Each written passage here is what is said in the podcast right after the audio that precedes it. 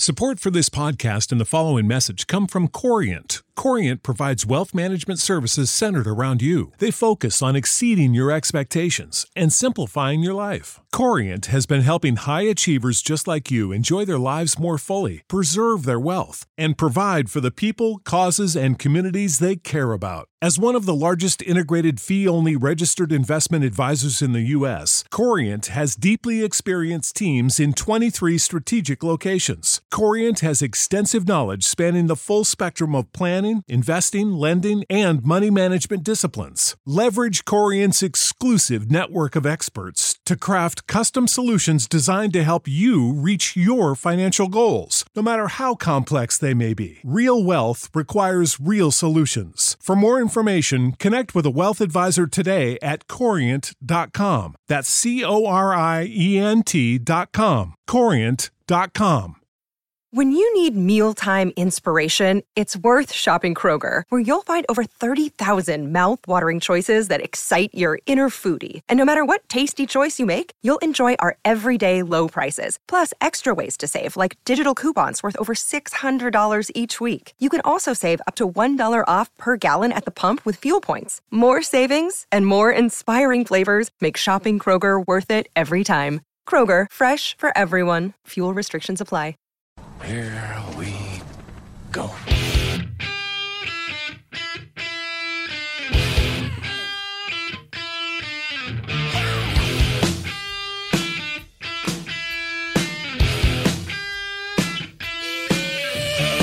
Jackson over the middle, caught by Hollywood Brown. See you later, Hollywood to the house. Jackson, the spin and toss. Ingram makes a man miss.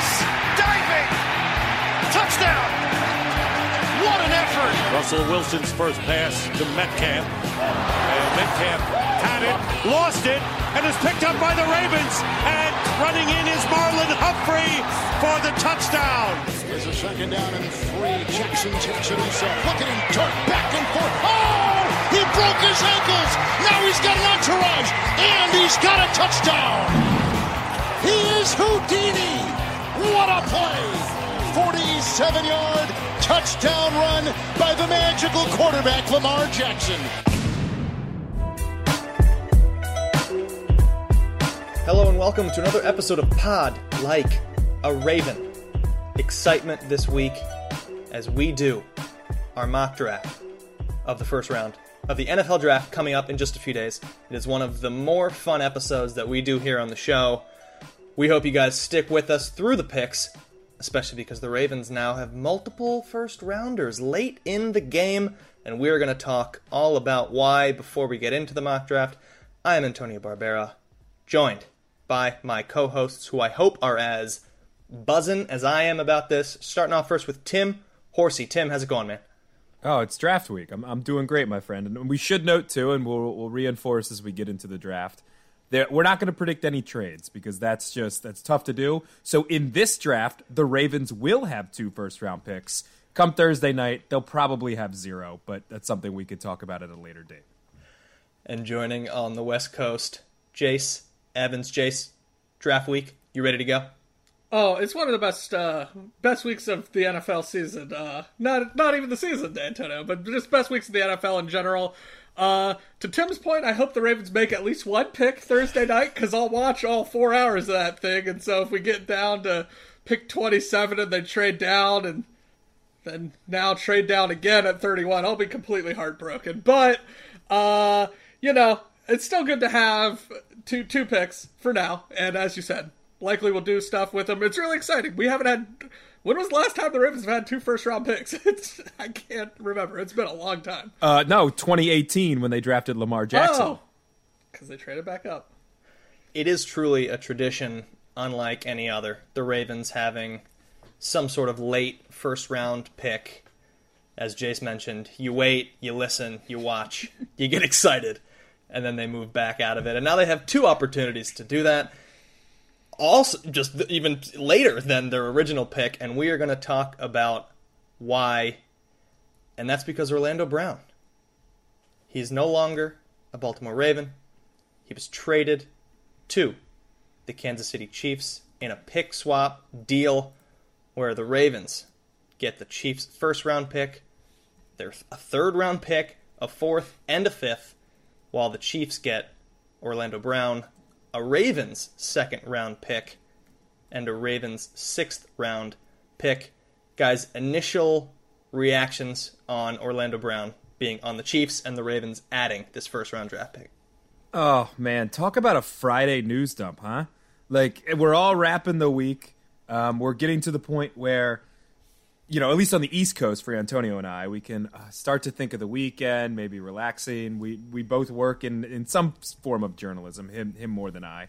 So it's like let's shut the brain off, and then Eric DeCosta to try decide, excuse me, to trade away a right tackle, uh, an, a Pro Bowl right tackle, a guy a Pro Bowl left tackle last season to their biggest competitor in the AFC. So I know that everyone and their brother is going to get upset with me. I've definitely cooled off from where I was on Friday, as I'm sure Antonio and Jace uh, will note in the famous Pod Like a Raven text group. I was less than pleased with the trade, but I still my before we dive into this really deeply, my still my overarching sense of this is you just upgraded the team you need to beat, and you did it during the window where you have to win. And I know that's boiling it down to its simple simplest properties, but for me, that's what's infuriating. I get that, but at the same time, it's clear this move happened because the Chiefs were the only team willing to part with a first round pick for Orlando Brown. And that's what the Ravens seemed like they clearly wanted was a first. Um, and the trade kind of grew out of there because you know the the Chiefs wanted to get the Ravens second because they didn't want to really part with the first, and that's how it, it grows and grows. We have this huge swap of picks. Um, so while I see your point, Tim, about helping a rival team, and I certainly am not enthused that this helps the Chiefs greatly. Their offensive line, which was clearly the weakness in their Super Bowl loss, is I you don't know. It's too early to say it's a strength, but they signed Joe Thuney in the offseason. They trade for Orlando Brown. They sign Austin Blythe to be their center, solid center uh, player for the Rams the last few years. Um, uh, Duvernay Tardif is expected to opt back in. Uh, the Chiefs' offensive line is significantly improved through this move, and that's frustrating.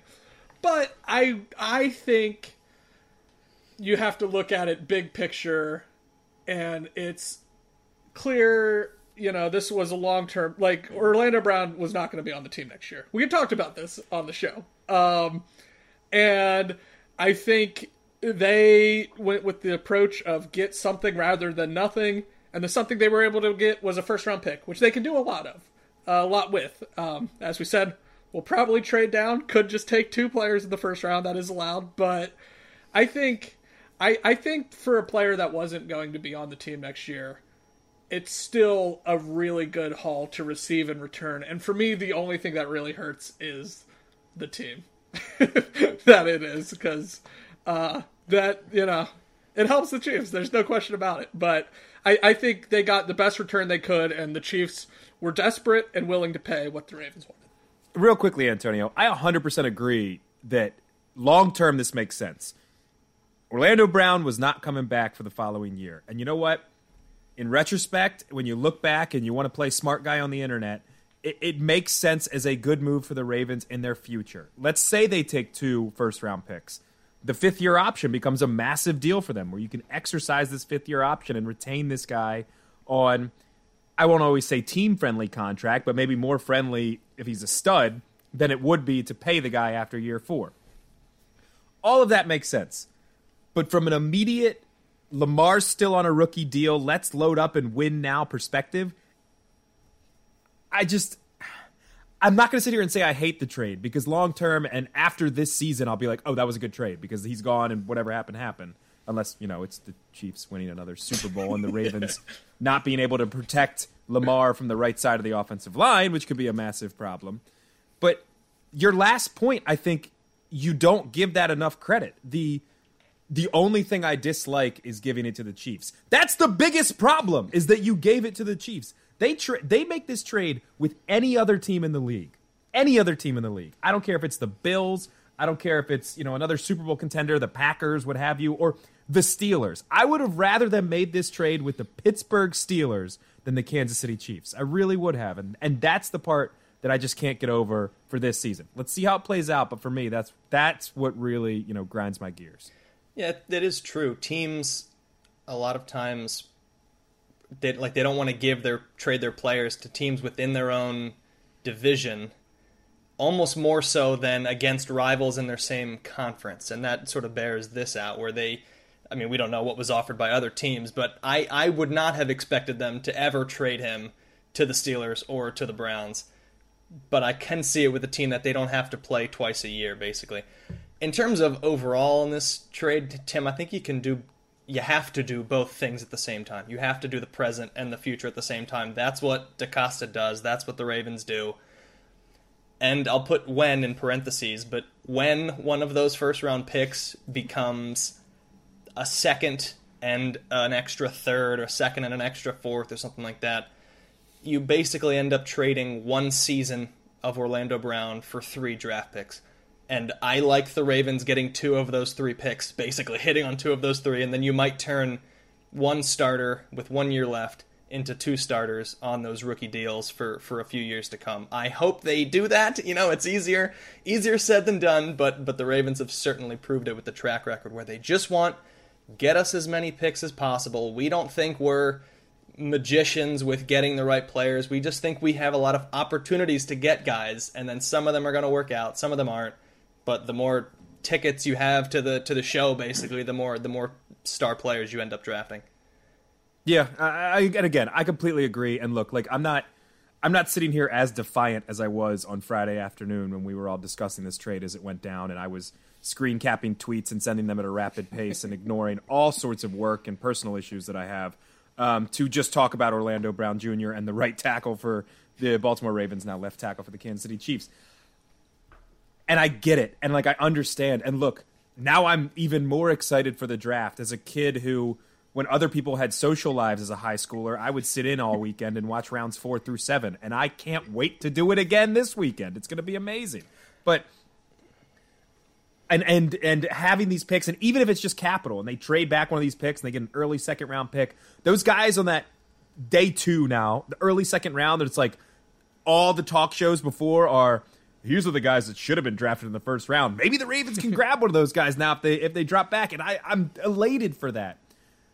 And the Ravens are good at this. Eric DeCosta's good at this. There's a, there was an article going around recently about how they're basically trying to replicate the 2018 draft, which, if you look at it, is flat out incredible. It was Ozzy's last last draft. You know, Hayden Hurst, who turns into J.K. Dobbins, Lamar, Mark Andrews, Zeus Jr., all in that all in that class. Um, DeShon Elliott actually in that class in the sixth round too. Like go back and look. It's it's insane who they picked in that that year, but it's still a crapshoot. Eric DeCosta himself has admitted that that it's a crapshoot, like you say, Antonio. And for me, for a team that's a Super Bowl contender or perceived Super Bowl contender, I saw this on Twitter uh, today as we record this.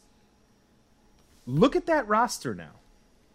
Again, Thursday, you know, you're listening to this probably on Tuesday or Wednesday, maybe even Thursday before the draft, getting super hyped up. Congrats to you. I wish I was at Thursday already because I can't wait for this.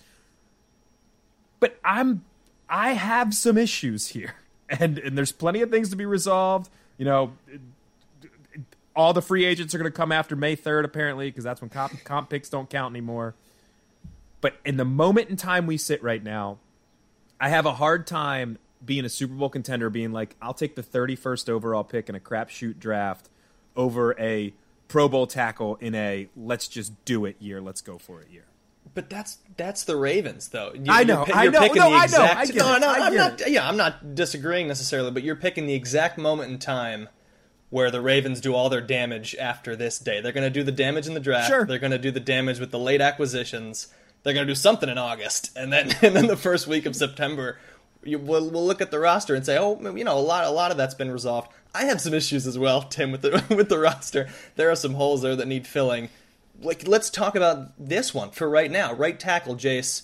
Guys, in terms of free agency, some names have, have you know been been mentioned. Villanueva, Alejandro Villanueva is like apparently the top choice that will happen seven, eight days from now. Dennis Kelly, who uh, or the draft, which we we can't sort of guess now, but of the of the free agents, do you like anybody to take that spot and do you know become a, a day one starter?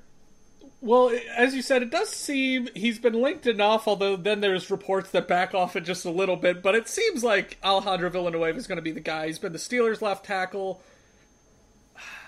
It's just not very exciting. Uh, he's fine. He was very good. He's getting older. He's not as good as he once was. I worry a little bit about banking on him to be your right tackle. That being said, I think he's better than DJ Fluker, who was frequently the right tackle last season after after uh, Ronnie Stanley got hurt. Um, so I wouldn't hate it. I think personally, I still would like them to invest in the draft, which we'll get into perhaps in our mock draft. Even. Spoiler. But, uh, um, uh, but yeah, it it seems like Villanueva is going to be the guy, and that's I don't know, just not incredibly exciting. But you know, as you said, the Brown the Brown moves more of a future play, and we are a win now team. And so bringing in Villanueva is probably the best win now move you can do. He's solid. He's not spectacular, but uh, if he's lost anything, maybe it helps him being on the right side.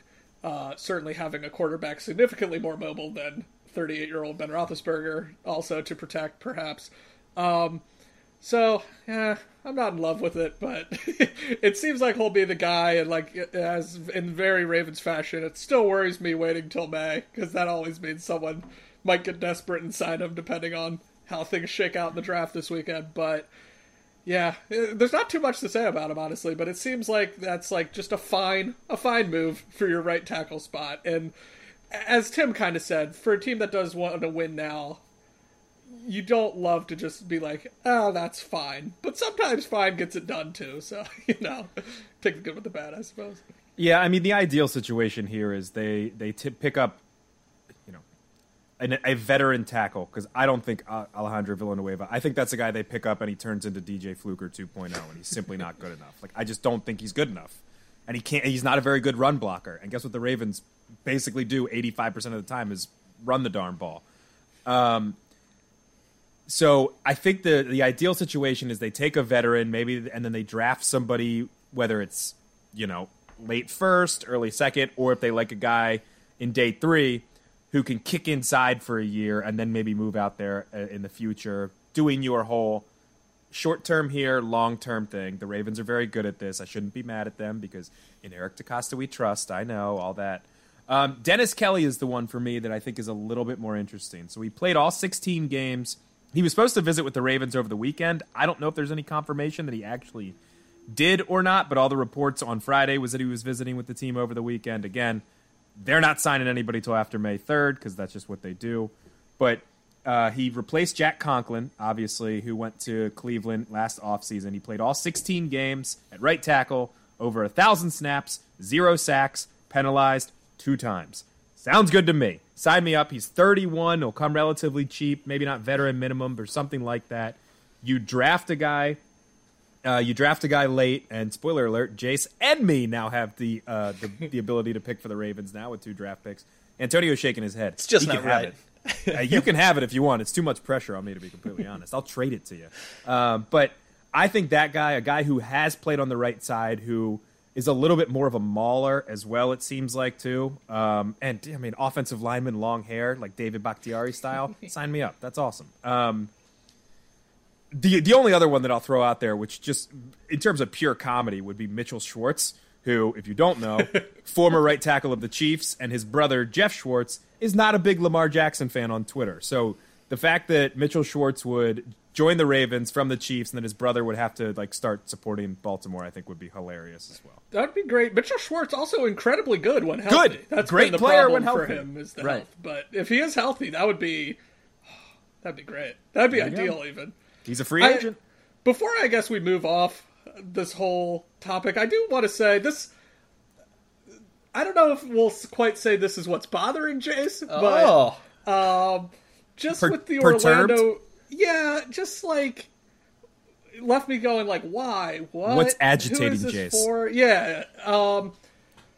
So the Ravens release this photo, like "Thank you, Orlando Brown," right? Or this on Twitter, and he quote tweets it like "Ravens for life" or whatever it was, R4L. I forget exactly what. And I'm just confused by all sides of it. It's like he's like Ravens fan for life. It's like you're the one who asked for a trade.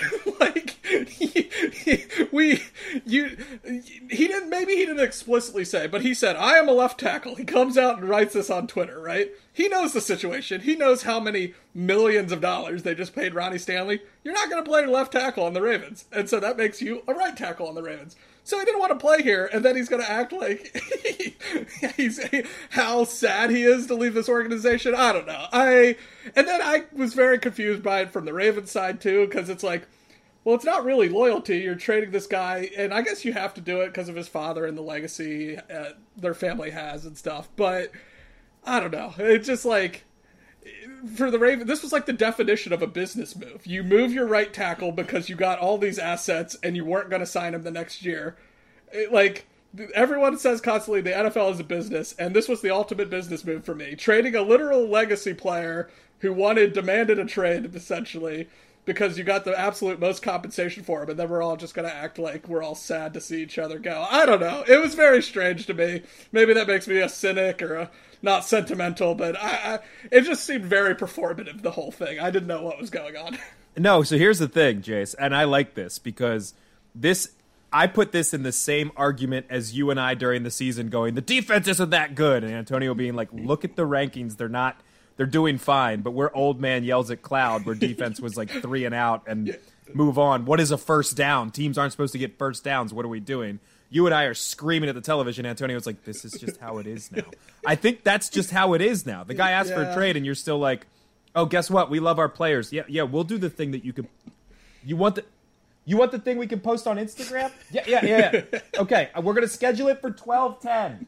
That, that's twelve ten Eastern time. Twelve. Yeah. Okay, got it. It's it's one of those where and, I mean, you live on Twitter. Come on, you're, yeah, you're the same yeah. as I. You're addicted to social. Well, Twitter specifically, I would say we're addicted to it. I have TweetDeck up right now. Just I, I follow two thousand people, and I don't need to know all the things that let's see, Nerdist is doing right now uh, currently.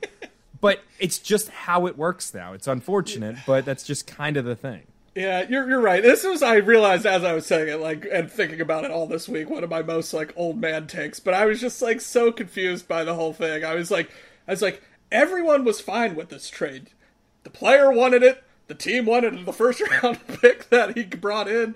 I don't know. The whole thing was very strange, and then for all of them to like act like they're all heartbroken that they parted, it was very strange to me. Jace, team social media business being performative it couldn't it couldn't be yeah, there's no way uh, but that we, we do have to move on from this but the last thing I will say is that is the one thing that we haven't talked about is the potential of if Orlando Brown wasn't traded, how much of a fuss would he have given during this season? If they said, "Listen, we're just going to keep you," at what point would would playing be an issue, or, or practices, or OTAs, all that stuff to and that was just something where they removed that even potential headache by by getting what they did in return. So, all right, we're going to move off this. We will see. We will be back, guys, in the weeks to come talking about what the next step is at, at right tackle, but it will not be Orlando Brown Jr. on the Ravens.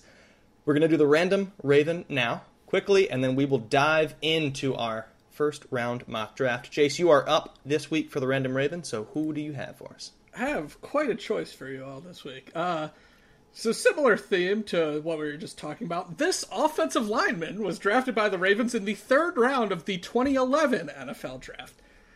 The UCF, that is University of Central Florida, product spent four seasons with the Ravens, appearing in 39 games. Clue three, however, he made just seven starts for Baltimore, though they all came in the Ravens' 2012 Super Bowl winning season. His number 76 has not been worn in a game by a Ravens player since his departure. And then number 5, since being cut by the Ravens in September of 2015, this player spent two more seasons in the NFL playing with the Kansas City Chiefs, where he made 11 starts. That is our random Raven this Wait, week. Can you clarify one thing? You said all of his starts came in the 2012 Super Bowl year. Is that what you said, Yes. or did I miss? Yeah, Okay. uh, with the Ravens, yes. okay. I think I know this. I had one name, and that definitely wasn't it. The And- and Football Reference lists his starts as coming at left guard that season. Ooh, If that helps at all. That doesn't. That that makes it worse. Huh. I, yeah, have a I name. am uh, I have a- at the moment clueless. I'm a I'm I'm a nerd for offensive linemen and defensive linemen, as you know. So I have a name, but I don't know if it's right. But We we'll have that. We'll have that riddle I'm answered excited. at the This end was- of the show. Based on those years, prime Ravens wrap up time. So uh, if that helps at all as well. Oh yeah, this guy was. It, all right, you know what? I think I know who it is now. This guy was talked about. He was definitely talked about. on and off. Uh, but cool. Yeah, that's the random Raven this week. I hope Tim has it because it is a very funny one. I think. All right, let's move into this mock draft. Gonna give a co- my co-host did the same exact fist bump in the air at the at the exact moment. Everybody's ready. A couple of ground rules. We are gonna go through these picks in uh, obviously in chronological order between the three of us. So the uh, order was randomized, where Tim, then myself, and then Jace are, are is the order uh, in a cyclical fashion. We're not going to do trades, Tim. Was that a confirmed thing? Because I'm, I Yeah, may try no to offer one anyway, but the trade will have to be rejected when I try to make it. We're not doing trades. It's too complicated. I'll say this. I'll say this. I'll just let you make the Ravens pick if you want because I'm too scared to make it. But no, no, no trades in the actual mock draft. All right, we're going to mention who we think the team will draft. Obviously, we have our own interests, and we would like to see fun situations or funny situations of players drafting or about teams drafting certain players. But we are going to stick with what we think will happen uh, in this draft. Give a few sentences as to why that team is drafting that player, and then stick around because the Ravens drafting at 27 and 31. Tim and Jace will have one of those picks each. So let's get started now with the Jacksonville Jaguars on the clock. Tim, how many minutes do we need for uh, for pick one here? Well, you know, I, when I was looking at pick one, I really you got to have a guy that wants to wants to win and wants to play football and actually loves football. So with my first pick, I'm going Zach. No, I'm kidding. No, it's Trevor Lawrence. I mean, come on. Like it, I, I love I love that. You know, this is probably the most assured pick, uh, first overall pick in quite some time. You know, the whole Jets completely screwing it up by winning a game and not being able to get Trevor Lawrence. Um, and now it's now he's going down to Jacksonville and Duval. And I love that it was like one of those things where you know what? Maybe there won't be any discourse around Trevor Lawrence. Maybe just like we all know that he's the top pick, and then it's no. Maybe he doesn't love the game enough because he actually has a life outside of football, which I find completely ridiculous. I'm gonna gi- I'm gonna give up my rest rest of my time here to Jace if he'd like to say a few words because one he kind of looks like a mix of Gardner Minshew and Trevor Lawrence right now, and two he will speak more eloquently than I. But everybody knows Trevor Lawrence the top pick for the Jacksonville Jaguars. Yeah, you said it. it, it who, who, regardless of who was going to pick first, before the NFL season really even started, Trevor Lawrence was going to be uh, this pick, kind of even regardless of what he did in his own college season. But he went out, had another really good campaign. He just has it all. You know, he has the size, he has the arm, the the instincts. Uh, he's pretty athletic for a dude his size, fluid.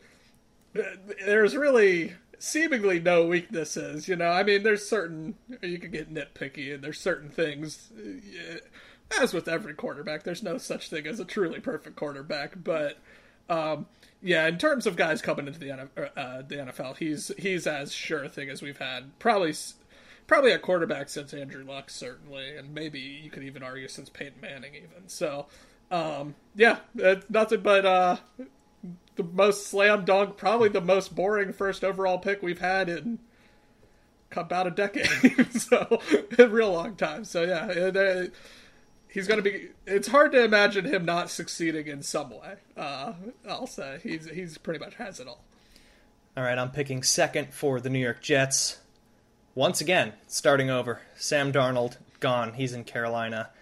And with that gaping hole at quarterback now, the New York Jets select what many are anticipating Zach Wilson out of BYU. Rocket arm. I, I mean, I don't know. You know, can throw a pigskin a quarter mile. Uh, can create explosive plays inside and outside the pocket. Uh, apparently, he can like change his release points. Got the Aaron Rodgers like changing of release points, uh, the Lamar Jackson changing of the arm angles. So we'll see. That that's my my sort of two word sentence about what I think about this. As Jets management, I am fully prepared for this to not work out. But uh, you know, you're, you're drafting a supreme talent who played at a school that does not have supreme competition. So we will see how that translates to the NFL. I know Jace, you have some things to say about that, but Zach Wilson is the new face of the New York Football Jets franchise. Antonio, would you say he could throw it over them mountains? I think he literally did in one of those like uh, you know combine videos or whatever you want to call it. He, running around, he threw it like 300 yards. I'm pretty sure. You know, I'm not exaggerating this either, but yeah, the Jets they, they love that. They love that arm strength, and uh, they want Wilson to, to be their quarterback of the next 10 years. Stuff like this just con- concerns me a little. I feel so much better for Zach Wilson if he was going to the Niners at three uh, versus the Jets, just given the Jets' entire history of uh, not producing good QBs since Joe Namath. Um, and, and, I think Wilson, I think Wilson's good, but I also think he is such a product of this whole pre-draft process. Like you mentioned the arm angle stuff and the pro days with the the oh see how far he threw this ball across his body and I mean I've seen people be like oh he throws like Mahomes and Rodgers. It's like all right well. is he going to be one, two of the three best quarterbacks in the league? Like, I don't know. That seems like a lot of pressure to put on the kid. I, to your point too, on B, like BYU, especially this past season, his numbers rocketed up from where they were two years ago because of COVID nineteen. Uh, their entire set schedule, BYU as an independent, got completely wiped out basically, and they were forced to kind of cobble together a schedule for 2020 um, with significantly lesser competition than they normally would have played, uh, just because so many of the power conferences went um, within con- to conference play only, including the SEC.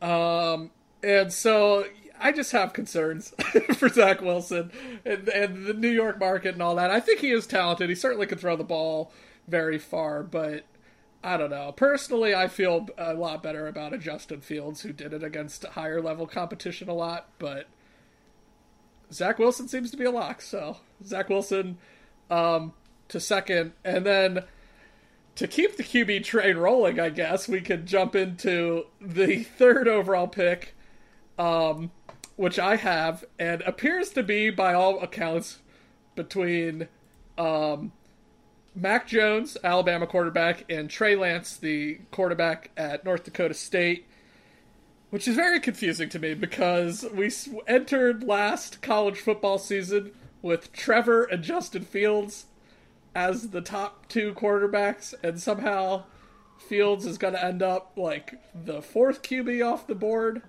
Um, depending on where you read, it differs on who exactly the Niners are going to take. I, however, am actually going to pick uh, for them Trey Lance, the quarterback out of uh, North Dakota State because he is more projecty, I guess you'd say, than Mac Jones.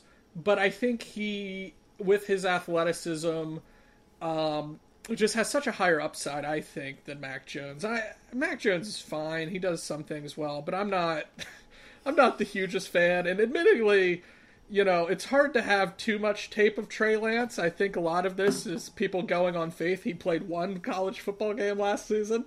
Uh, was North Dakota State's fall season was a single game. Uh, so he played one football game in the last like two years. So that's a minor concern. Um, but and he's definitely more raw, I would probably say. But if the idea is the Niners are hanging on to Jimmy Garoppolo, I think you have and if for some reason you're not sold on Justin Fields being the developmental guy, which it seems like they're not, I think you'd have to take Trey Lance. He has the higher ceiling, and if you're fine with keeping Garoppolo even as the starter in 2021, that gives him a longer runway to kind of just learn under Jimmy G, um, adapt to the NFL, and I think.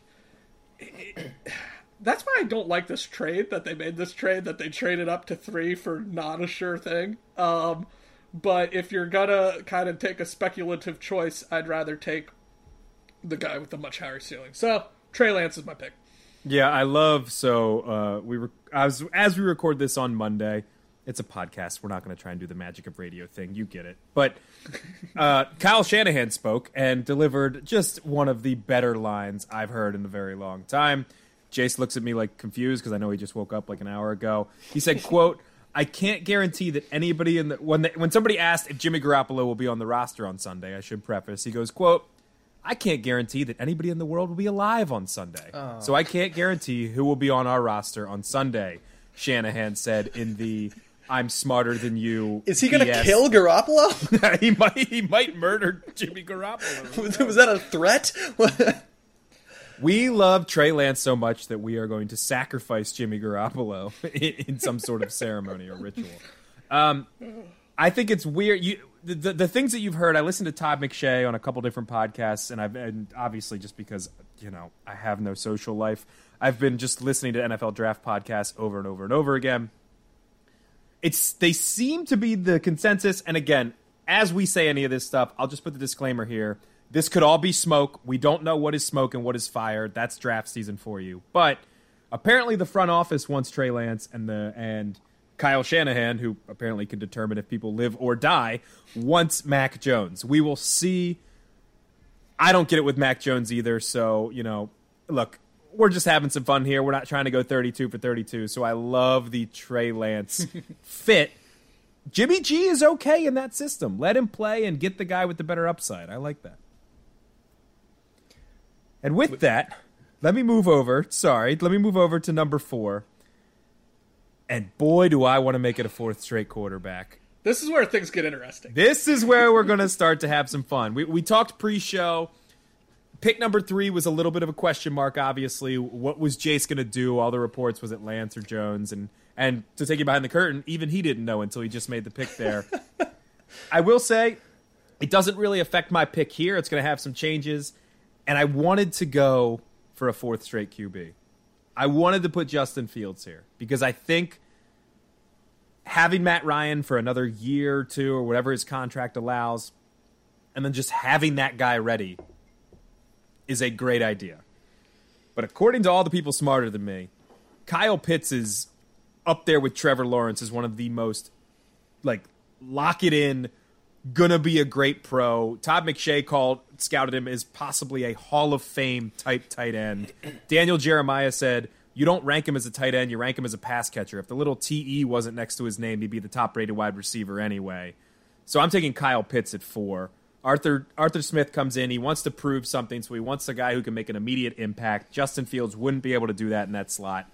And with all the talks uh, earlier this week about Julio Jones potentially being on the trade block, bring another pass catcher in with Calvin Ridley um, and some of the other guys they have there. Sorry, Hayden Hurst. Kyle Pitts is tight end number one now, uh, and that is my pick for the Atlanta Falcons.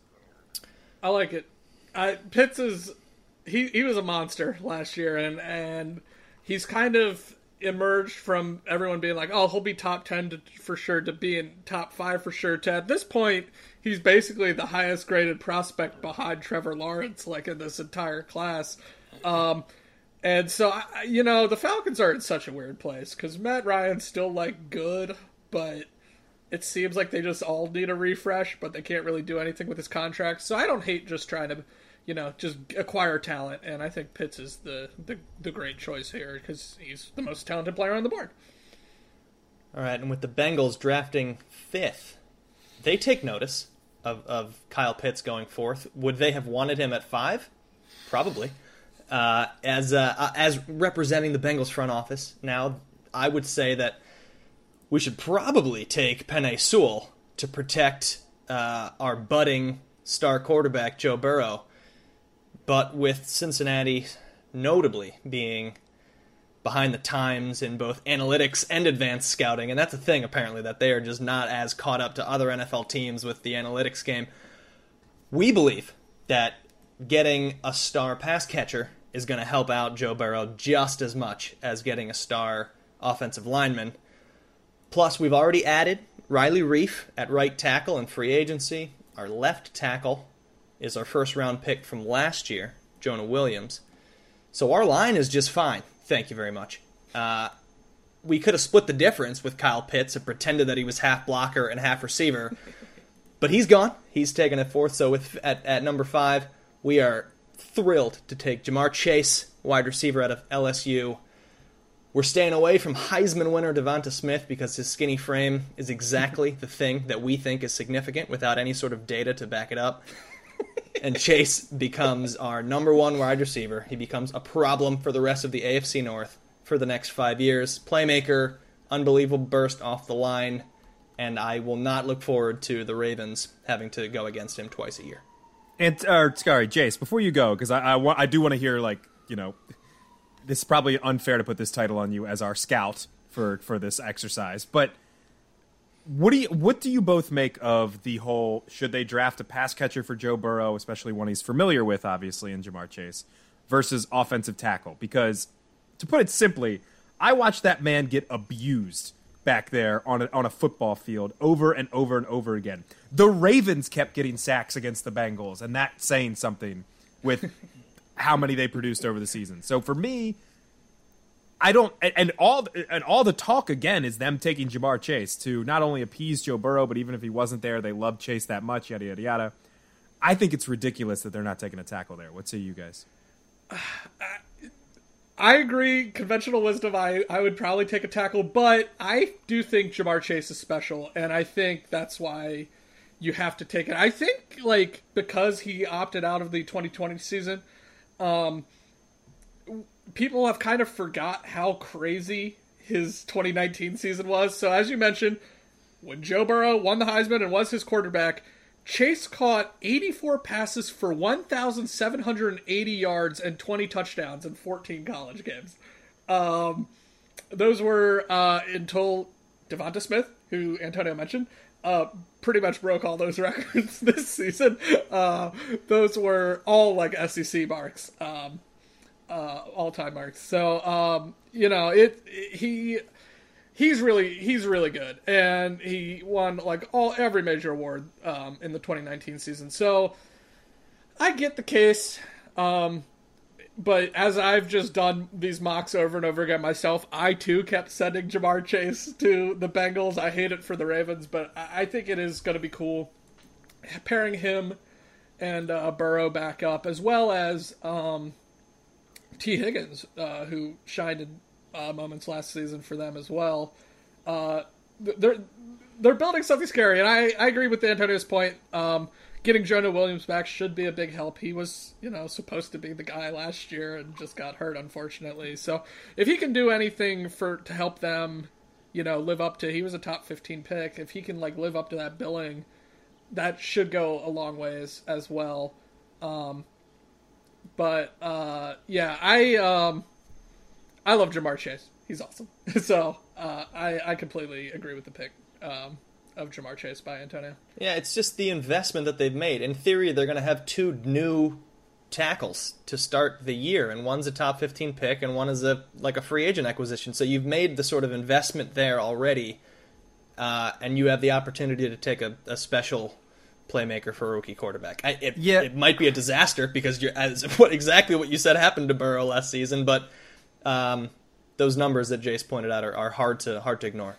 Yeah, but it's hard to ignore that it's a free agent on a one year deal who Riley Reiff is like okay now. And if you can just draft the guy, draft him, kick him inside for an offensive line that could probably improve every single position on that line. So I I mean I get it. Trust me, and like all the all the smart money is on Ja'Marr Chase going five if he's there. But I just I don't I I, I don't understand it personally, that's all. Well, I think these uh, the Bengals and the Dolphins are linked because I think had Antonio taken who I'm about to take, which is Penei Sewell uh, with the sixth overall pick, um, I imagine if the draft plays out like people think, I imagine if you know if Chase is on the board, the Dolphins take him. If Sewell's on the board, uh, the Dolphins take him. I kind of think what the Dolphins do just depends on who the Bengals take there, which is you know maybe an obvious point to make, but I feel like they're they're intertwined more than most teams. So um because they basically they need similar things, right? They have another. They also have a young quarterback who they need to build around. You know, you trade Laremy Tunsil, which is great for all you got back, and this is the pick you got back. So draft a tackle to uh, replace him and uh, protect uh, your your young QB, and um, I think Sewell, you know, by all accounts, he's the best tackle in the draft, and uh, or at least the best prospect with the size, the skill, um, young. So uh, he, he likewise, he's another guy who opted out, so that's what's made this whole process harder than usual. But uh, yeah, I think with uh, Chase going to the Bengals, I think the Dolphins just turn around and take the best offensive lineman on the board. So I have them taking Penei Sewell. Ugh. You got me there because I was locking in Penei Sewell for the next pick, which out of I, I, I wrote down earlier who I'm picking for. Uh, obviously, we already done the Jaguars, the Falcons. I've got the Lions, Cowboys, Chargers, Cardinals, football team, Titans, Jacksonville again, weirdly enough, Duval, New Orleans, and then the Ravens at 31. But the Lions are the one that I can't figure out after kind of locking in on these teams specifically and what they need and, and guys that they're looking at and things like that. What I didn't find, what I didn't know until doing some research, is that Motor City Dan Campbell and the Detroit Lions only have six picks in this draft for a team that has an obscene amount of holes. Um, you know, I could pretty much take any player here, and it would be an upgrade over what they have currently. The roster is not that great, and so I'm going back. I'm, I'm as I'm talking, and maybe I'm just talking for time because I'm legitimately going back and forth and deciding what to do. And you know what? I'm going to do it. I say that they look at the contract of one Jared Goff. They know that there's a potential out after not this season, but the next season. And they develop Justin Fields to take over in Detroit.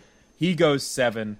He's a guy that, again, if you if you're if you're listening to this, you're paying attention to the draft at least a little bit. You know that the whole discourse about Justin Fields one uh, not really, you know, not having the toughness to play, even though against who is it, Clemson Jace, he had suffered a just horrendous injury and then went on to throw six touchdowns to lead Ohio State to the title game. That's all I needed to see in terms of that department. That he doesn't really love it. Well, yeah, apparently Trevor Lawrence doesn't either. Maybe just get used to it. Old man yells at cloud again. And a guy that uh, mocked in maybe the third overall pick to fourth round is, is was the infamous take that we heard from him. But for me, I think you take a guy, you're able to develop in a little little bit. Look, you're not going to be good next year, and I understand the argument of just acquiring assets, but I don't know if I'm outside of Ja'Marr Chase. There's a lot of receivers available. I don't know if I'm going to take a, a DeVonta Smith or a Jaylen Waddle this high when I know I can get talent early in the second round where I'm at or wherever they're at, seeing as they only have six picks. Even with all that said, I'm taking the development quarterback. See what Jared Goff can do.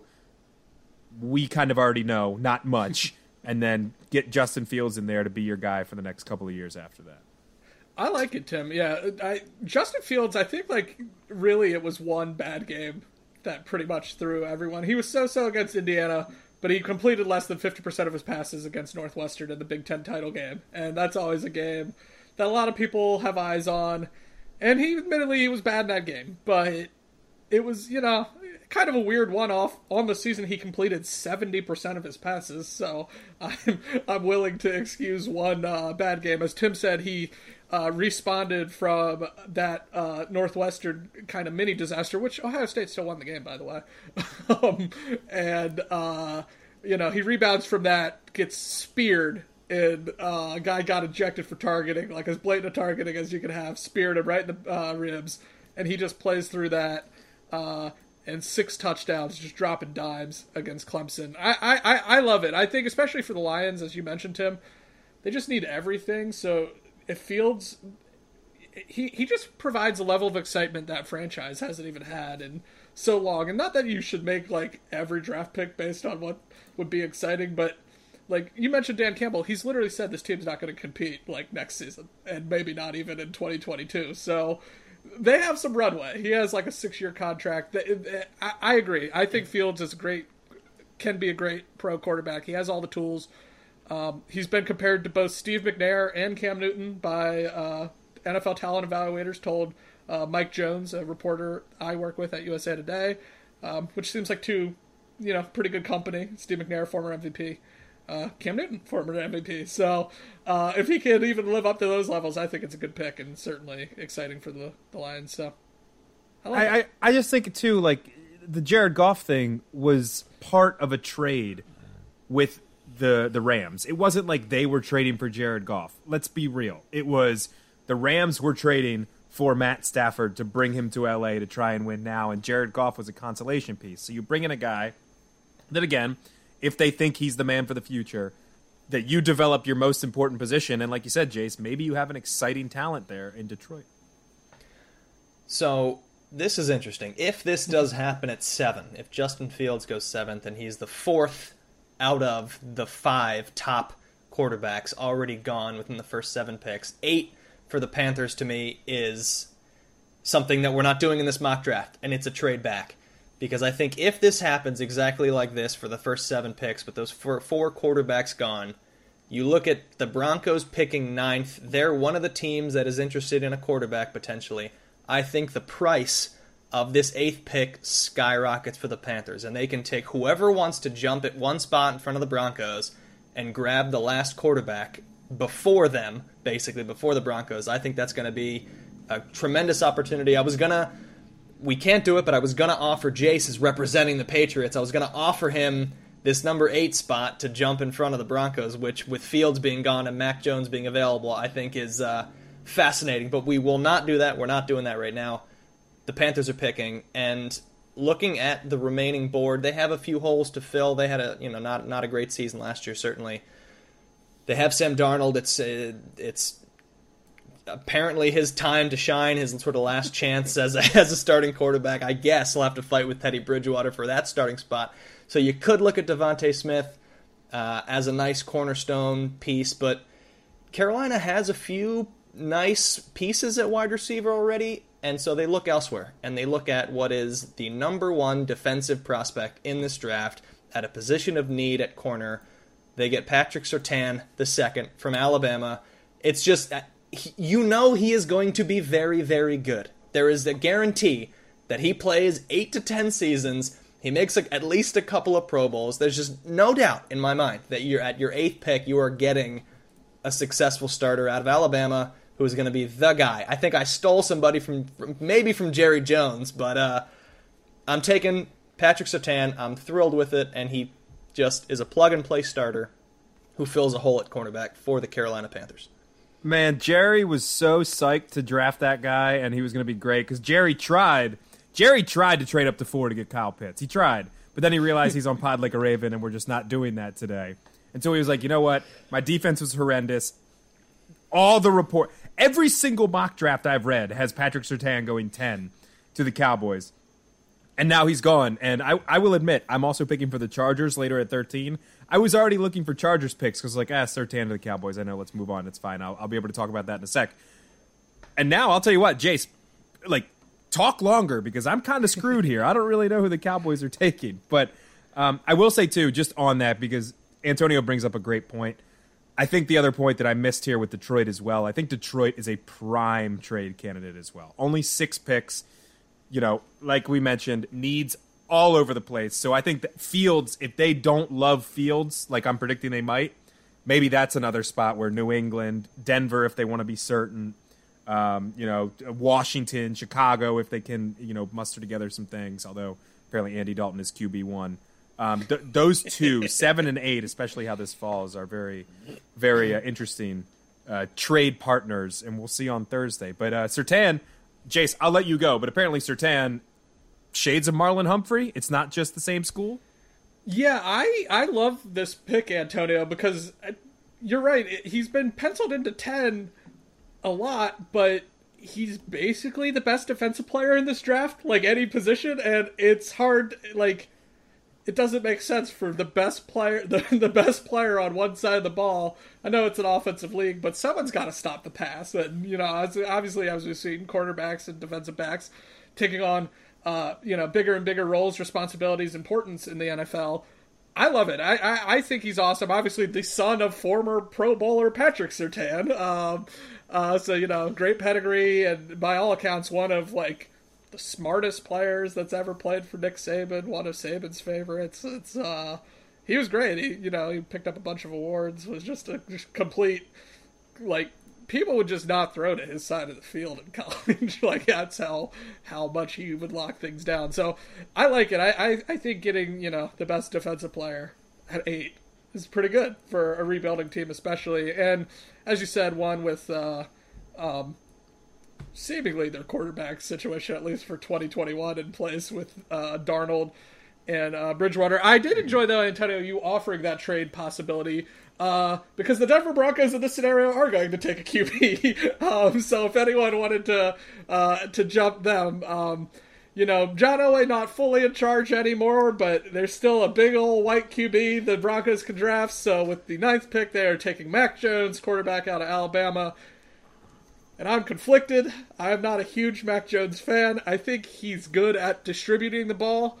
And we should say Denver, seemingly very talented pretty much everywhere on offense outside of just Drew Lock turned the ball over too much. Um, and so if you figure, you know, Mac Jones probably not as strong as arm as Drew Lock, but if he makes smarter decisions, maybe that just leads to less turnovers, uh, which Denver's been one of the worst turnover teams, certainly last year. Because, um, you know, Lock led the league in interceptions last year. So if, if they cut back on that, um, they could have success. I just, I don't know. I don't think Jones is as athletic as you just need to be in today's game. He's very, he's very in the pocket, just distribute the ball is what he is. But if they have a decent line and they have great receivers, I think he could have success. And Jerry Jeudy's there. They played a little bit together, um, or at least on the roster together. So, uh, I'm not I'm not in love with this, but it seems like the Broncos are going QB hunting once again, and I think Mac Jones is the last of the quote unquote uh, surefire first round locks on the board. So, Mac Jones, ninth overall pick to the Denver Broncos. I think that is worst case scenario for the Denver Broncos. You know, I was I was hoping the most recent mock I did, I had them taking Fields, and I was like, oh, I like this for them. Uh, I don't like it as much with Mac Jones, but I still think they're gonna be swinging. Yeah, I think I think Fields going nine. Like if if Field, I have a friend, a good friend of mine who is a Denver fan, and I think if Fields goes nine or he's still there at nine, and they take him, he's you know. He's boozing the night away. He's going to have a great time because that's like what they need. And Mac Jones, he might be boozing the other way. You know, if you if you know what I'm saying, because I just don't I don't don't love that. But anyway, all right, let's get to Jerry um, and the Dallas Cowboys at 10. Obviously, Jerry loves making the big pick, and, you know, Patrick Surtain is the safe pick, right? But there's a guy who also has an NFL bloodline, plays the same position, and might be better. You know, he wasn't coached up by these Alabama these Alabama coaches where as I've heard Daniel Jeremiah said this on a podcast I re- listened to recently, all joking aside, with a lot of these Alabama guys, you know what you're picking. Like they've reached what they are, and they are very good a lot of the time, and maybe sometimes they exceed that even more. Marlon Humphrey, but a lot of the time, that's what you got. Is this guy? You know what you have. Nice little tight package from Nick Saban. Here you go, solid starter for you know five, ten years, whatever it is. But I'm going to take a guy who his dad played on the other side of the ball, and that's Joe Horn, one of our favorite probably will be forgotten in the annals of history receivers, but never forget the man taking out a cell phone to celebrate a touchdown. I mean, the greatest, the greatest celebration in NFL history, as far as I'm concerned, all time, and be, and not because of that, but I am going to take his son, Jaycee Horn, the cornerback out of the University of South Carolina. Let me read you this little stat. According to Pro Football Focus, only one receiver had 50 or more receiving yards versus Horn in his 30 games with the Gamecocks. And remember, Horn was the top corner. He played on the number one guy most of the time. That man was DeVonta Smith. One receiver, one time. Heisman winner DeVonta Smith had more than 50 yards. He had 60 against Jaycee Horn. He's got all the physical tools, obviously. Um, he's a ball hawk as well, loves to go after the ball. And look, like we've mentioned before, Surtain has kind of been the guy at 10. And if he's not there based on our situations, I think they still have to go defense. I mean, they have to. We, we saw that Dallas defense last year. So give me Jaycee Horn, the defensive back out of South Carolina. I like it. Um, if Surtain's off the board, he's the second best corner by all accounts. So uh, you're you're just Jerry drafting the sons of former NFL players seems like a very it's Jerry amazing, Jones right? It has to, it has as to happen. It has to happen. Or I mean, we could see. Look, there are some guys still on the board here that might be taken off in the next two picks. That the Jerry just might go, "Eh, screw it, we're going wide receiver again," and just take in like Jaylen Waddle. But I'm trying to be a little bit more sensible, Jerry Jones here, so I'm going defense because that defense was horrific last year. I am next with the New York Giants, and they're in a, I think, a fascinating spot at 11. They're, they're, if you follow sports, you've probably heard a joke somewhere that the Giants never trade back, that their GM has no interest in trading back, that they're, that's the spot, and there's no reason to do it. Uh, so they're not moving. So they're drafting at 11, and they already have their quarterback. They have Daniel Jones in as their starter with all of these quarterbacks going in the first 10 picks, there is a ton of talent left for the Giants to choose from at positions of need. So I am, I mean, I'm stalling here basically because I'm in two positions. I want to take DeVonta Smith because he's there. Uh, it'll be another target for Daniel Jones to have. But then I looked up the wide receivers that the Giants currently have on the depth chart, and it's Kenny Golladay, recently signed, Sterling Shepard, Darius Slayton, and Evan Engram at tight end.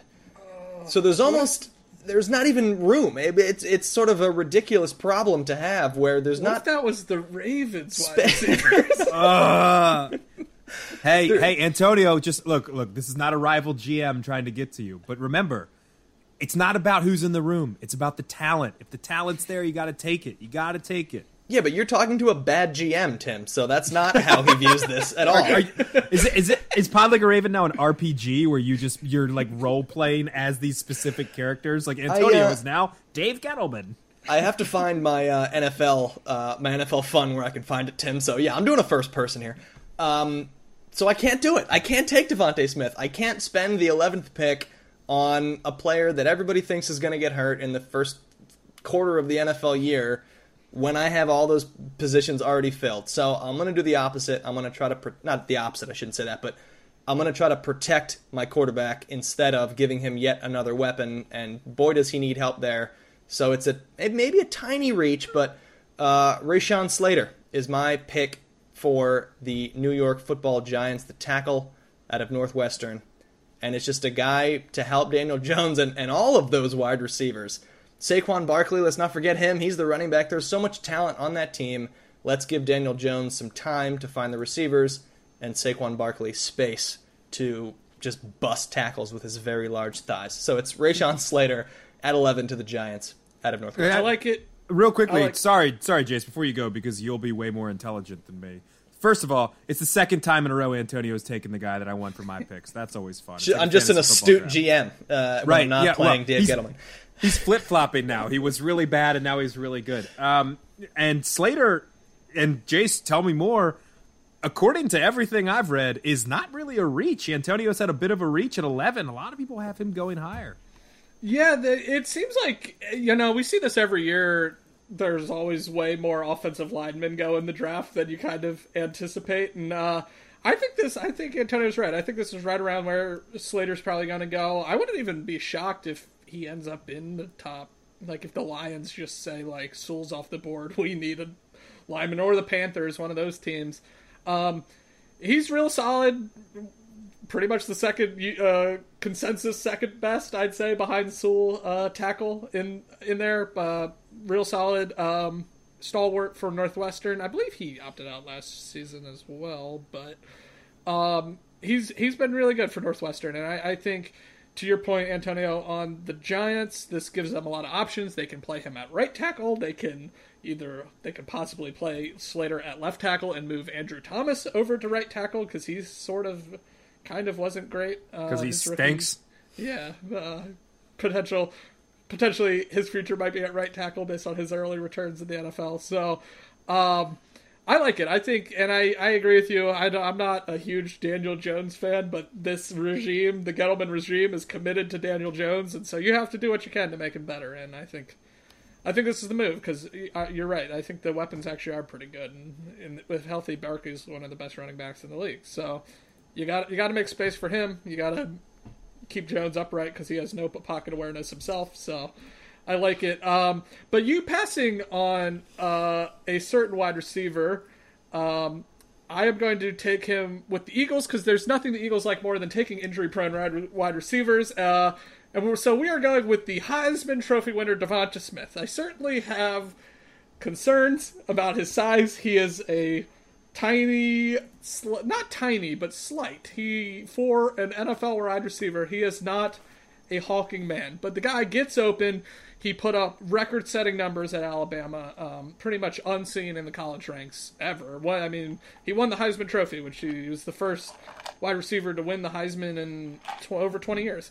Um, so you know, record-setting production, uh, and I think the Eagles are another weird team where they're sort of building around Jalen Hurts, but maybe not long term. But they played together at Alabama, so I think I think DeVonta Smith's the pick. He's a wide receiver. They need the talent, and I still think, even with the concerns, I think he'll still be able to get open. So I'm going with Devonta Smith at 12. I love that, uh, Jace. It seems like the perfect fit for a team with a, a you know the young quarterback, and they want to give him weapons. I just want to go through the top 12 picks so far. I realize we haven't recapped them for uh, for the listener here who hasn't diligently been taking notes and filling in the players that we have. At number one, the big shocker, Trevor Lawrence, Zach Wilson at two to the Jets, Trey Lance at three to the 49ers, Kyle Pitts, the tight end, to the Falcons at four, Ja'Marr Chase to the Bengals at five, Penei Sewell to the Dolphins at six, Justin Fields becomes the fourth quarterback taken at seven to the Lions, Patrick Surtain the second to the Panthers at eight, Mac Jones becomes the fifth quarterback taken to the Denver Broncos at nine. Jaycee Horn at 10 to the Cowboys, Rashawn Slater to the Giants at 11, and DeVonta Smith, Heisman Trophy winning wide receiver out of Alabama to the Eagles at 12. Tim, uh, you're up at 13, but uh, if you want to add thoughts on, on DeVonta Smith. Uh, yeah, I mean, just quickly, uh, you know, Jace nails it, but DeVonta Smith is one of those guys that could, because of his slight frame and everything, start going down the board a little bit. You know, we don't know. This is the part of the draft where we're going to do this. We're doing this, by the way, on NFL.com. They have a predict a pick thing. I renamed mine username Pod Like a Raven, and I'm going to submit it afterwards to see if we win some sort of prize to see what happens in our predict a pick, basically. Um, this has gone definitely not the way I thought it would already, so I'm scrambling as, as we're talking, I will admit. But for DeVonta Smith, I think for me, if he's the one of these guys that, that starts falling down the board, passes the Cardinals at 16, a team that wants a wide receiver. The Raiders always want a wide receiver, and maybe they say no. And slowly we go down the board. Maybe that's where I'm starting to try and like look up in the dark web Eric DeCosta's cell phone number to be like, "Yo, trade up, get this guy," because I think it would be. Look, it's not going to happen, but one of those dream scenario type things. For, are you suggesting a, a 31 and 27 for 19 type of situation? You know, if the football team is willing to answer the call, I think that is not the worst idea. I'll just say that. Um, yeah, I'm kind of in a pickle here with the Chargers, I will admit, because the Chargers definitely need some offensive line help. Uh, your top two guys are gone. I was hoping, you know, as I mentioned before, that Slater was still there. Uh, you know, Jaycee Horn would have been another guy here. They also need some cornerback help, but because of Surtain going so early.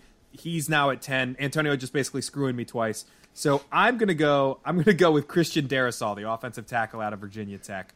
Um, you know, him and Alijah Vera Tucker are kind of the next two linemen to go here. The the guard out of USC. Vera Tucker can play tackle and can play guard, but is seen more as a guard at the NFL level. Uh, Darrisaw 6'4", 322 pounds, tackle body uh, and a guy that again you drafted Justin Herbert. It was a pick that we all looked at. We're like, I don't really know, and guess what? It worked out. You found your quarterback. Good for you. You know what you need to do? Protect him and not trade away your all or Pro Bowl right tackle. I keep saying all pro, but it's Pro Bowl. But you, never mind. That was earlier in the podcast. Um, so for me, Darrisaw, get the guy who is maybe a little bit overlooked because he's not Penei Sewell and he's not Rashawn Slater, but still a very, very good prospect and a guy who could protect the blind side there um, for a couple of years. They already they already got Jace's favorite free agent Corey Linsley uh, in in LA now at center, So protect him on the outside as well. So Darrisaw the pick for me. And they uh, they added Matt Feiler too, so this would be like a complete revamp of the offensive line. I really like it, Tim. All right, I'm picking at 14 here for the Minnesota Vikings, and I am stealing a sentence here, or a quote, I should say, from Danny Heifetz at The Ringer. Uh, they, he did an awesome draft guide there, and under the Vikings, he had a quote from the Vikings head coach Mike Zimmer when asked about his defense. Zimmer said, This is a bad defense, the worst one I've ever had. And he said that about his team on Christmas Day last season. So if we're the Vikings, time to go fix it. Time to go get a, a defensive player to help us uh, help us out, and that is Micah Parsons, the linebacker out of Penn State. He's apparently like NFL ready body, plug and play with a ton of speed, um, and is expected to be a, just a, a really productive linebacker in the NFL. I was looking through the Vikings linebackers. Eric Kendricks is still there. I feel like he's been there 10 years. I, I don't know how long he has. But looking at their linebackers, Nick Vigil, Eric Kendricks, Anthony Barr, and then Cameron Dantzler, I feel like that's a mix of names I have heard a hundred times and then names I've never heard of, which is Cameron Dantzler, I will admit.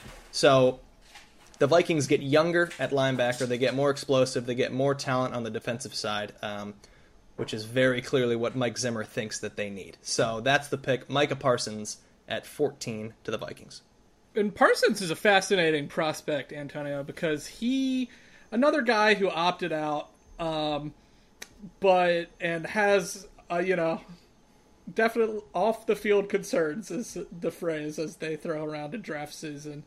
Um, but I mean, he is at one point he was like considered a top ten prospect, and he's kind of you know fallen down a little bit because of some of these concerns, but I mean, 6'3", 246. He was he, he was incredible when he played, and I I think you know, assuming all his off-field concerns don't become concerns that hurt his NFL career, I think he's uh, um, just a, a, a, fantastic player. Um, and if there's any defensive coach, there's not that there are increasingly few defensive coaches out there these days, but uh, you know, Mike Zimmer one of them, so I think he can definitely get a lot out of him.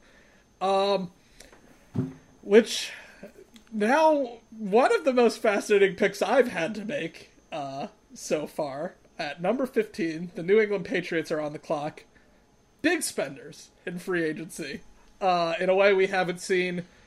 There is a wide receiver on the board that, though I like, um, there is also a player I think Bill Belichick will just be too enamored with because he is a defensive coach, because he's a defensive guy at heart, and um, you know, eh, we saw him opt out last year, but they need they do need to think of a, a future beyond Dont'a Hightower, and that is why I believe the Patriots will select Jeremiah Owusu-Koramoah out of Notre Dame, and Belichick will use him to just terrorize teams in the AFC in every various place. You know, he could move him, play them wherever he wants. He's super talented, a great leader by many accounts, and just super versatile. And I think a guy that if he's there, and he's kind of been all over draft boards. You know, we saw Isaiah Simmons last year, a similar player in a lot of ways.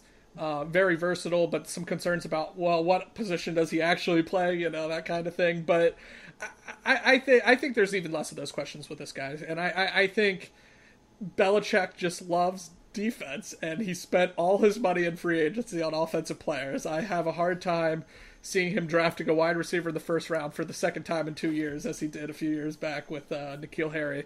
Um, so yeah, I, I, I see him going defense, and I see him going with the do everything linebacker because that's what he likes. uh, it's it's it's Adalius Thomas. Remember, he he brought in Adalius Thomas thinking it was going to be that guy, and then thank the Lord it was a bust. I loved Adalius Thomas as a as a Baltimore Raven, but obviously it didn't it didn't work out for him in New England. Um, and and I think for the the Patriots too, this is kind of worst case scenario. Worst case scenario for us.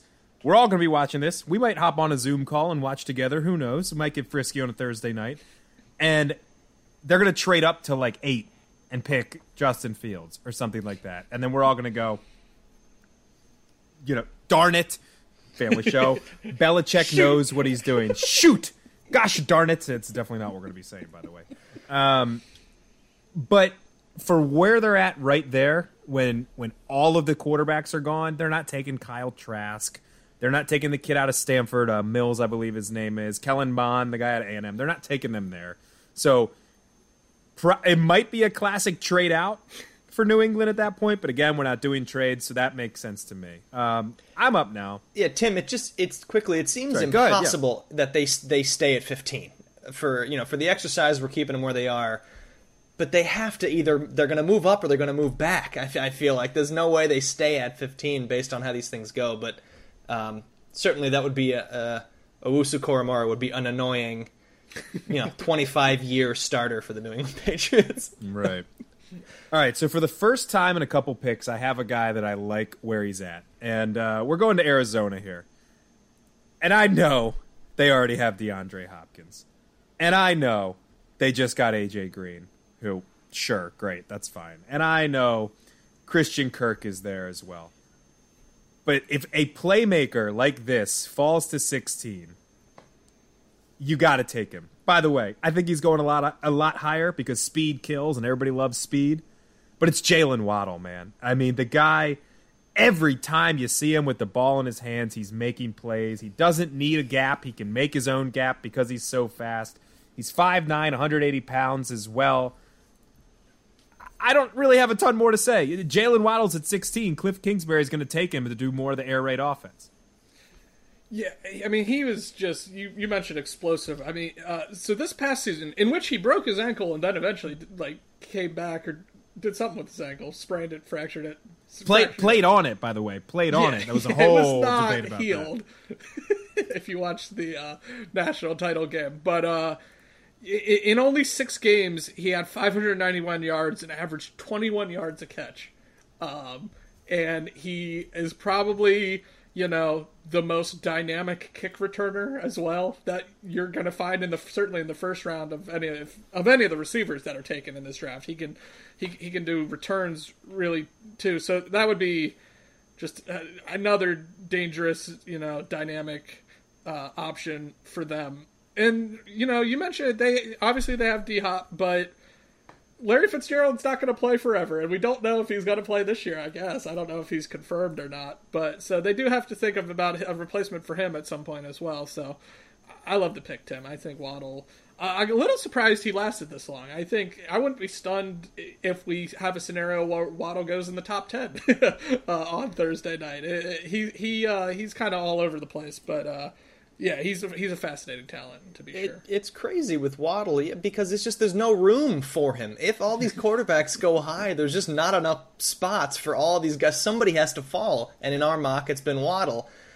Boy, if him or Smith, as we talked about earlier, are available in the mid-teens, late teens, DeCosta, DeCosta baby, you know, get get on that phone. But uh, I love Waddle at 16. Hey, everybody, Tim here. Uh, apologies for the interruption in the episode, and thank you for listening, first of all. Um, the file was actually too big to upload because we had just had so many things to talk about with this draft. So I'm going to cut it off here at the after the 16th pick, after Jaylen Waddle. Uh, and I know it's going to sound a little bit weird going from past Tim to current Tim right now, which is also going to be past Tim while you're listening to this. But we're going to cut it off here. Part two should also be in your podcast feed.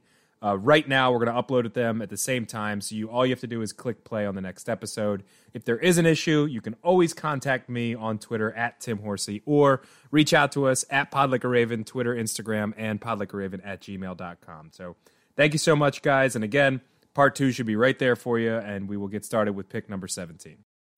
When you need mealtime inspiration, it's worth shopping Kroger, where you'll find over 30,000 mouthwatering choices that excite your inner foodie. And no matter what tasty choice you make, you'll enjoy our everyday low prices, plus extra ways to save, like digital coupons worth over $600 each week. You can also save up to $1 off per gallon at the pump with fuel points. More savings and more inspiring flavors make shopping Kroger worth it every time. Kroger, fresh for everyone. Fuel restrictions apply. Save big on brunch for mom, all in the Kroger app. Get 16 ounce packs of flavorful Angus 90% lean ground sirloin for $4.99 each with a digital coupon. Then buy two get two free on 12 packs of delicious Coca Cola, Pepsi, or 7UP, all with your card. Shop these deals at your local Kroger, less than five miles away. Or tap the screen now to download the Kroger app to save big today. Kroger, fresh for everyone. Prices and product availability subject to change. Restrictions apply. See site for details.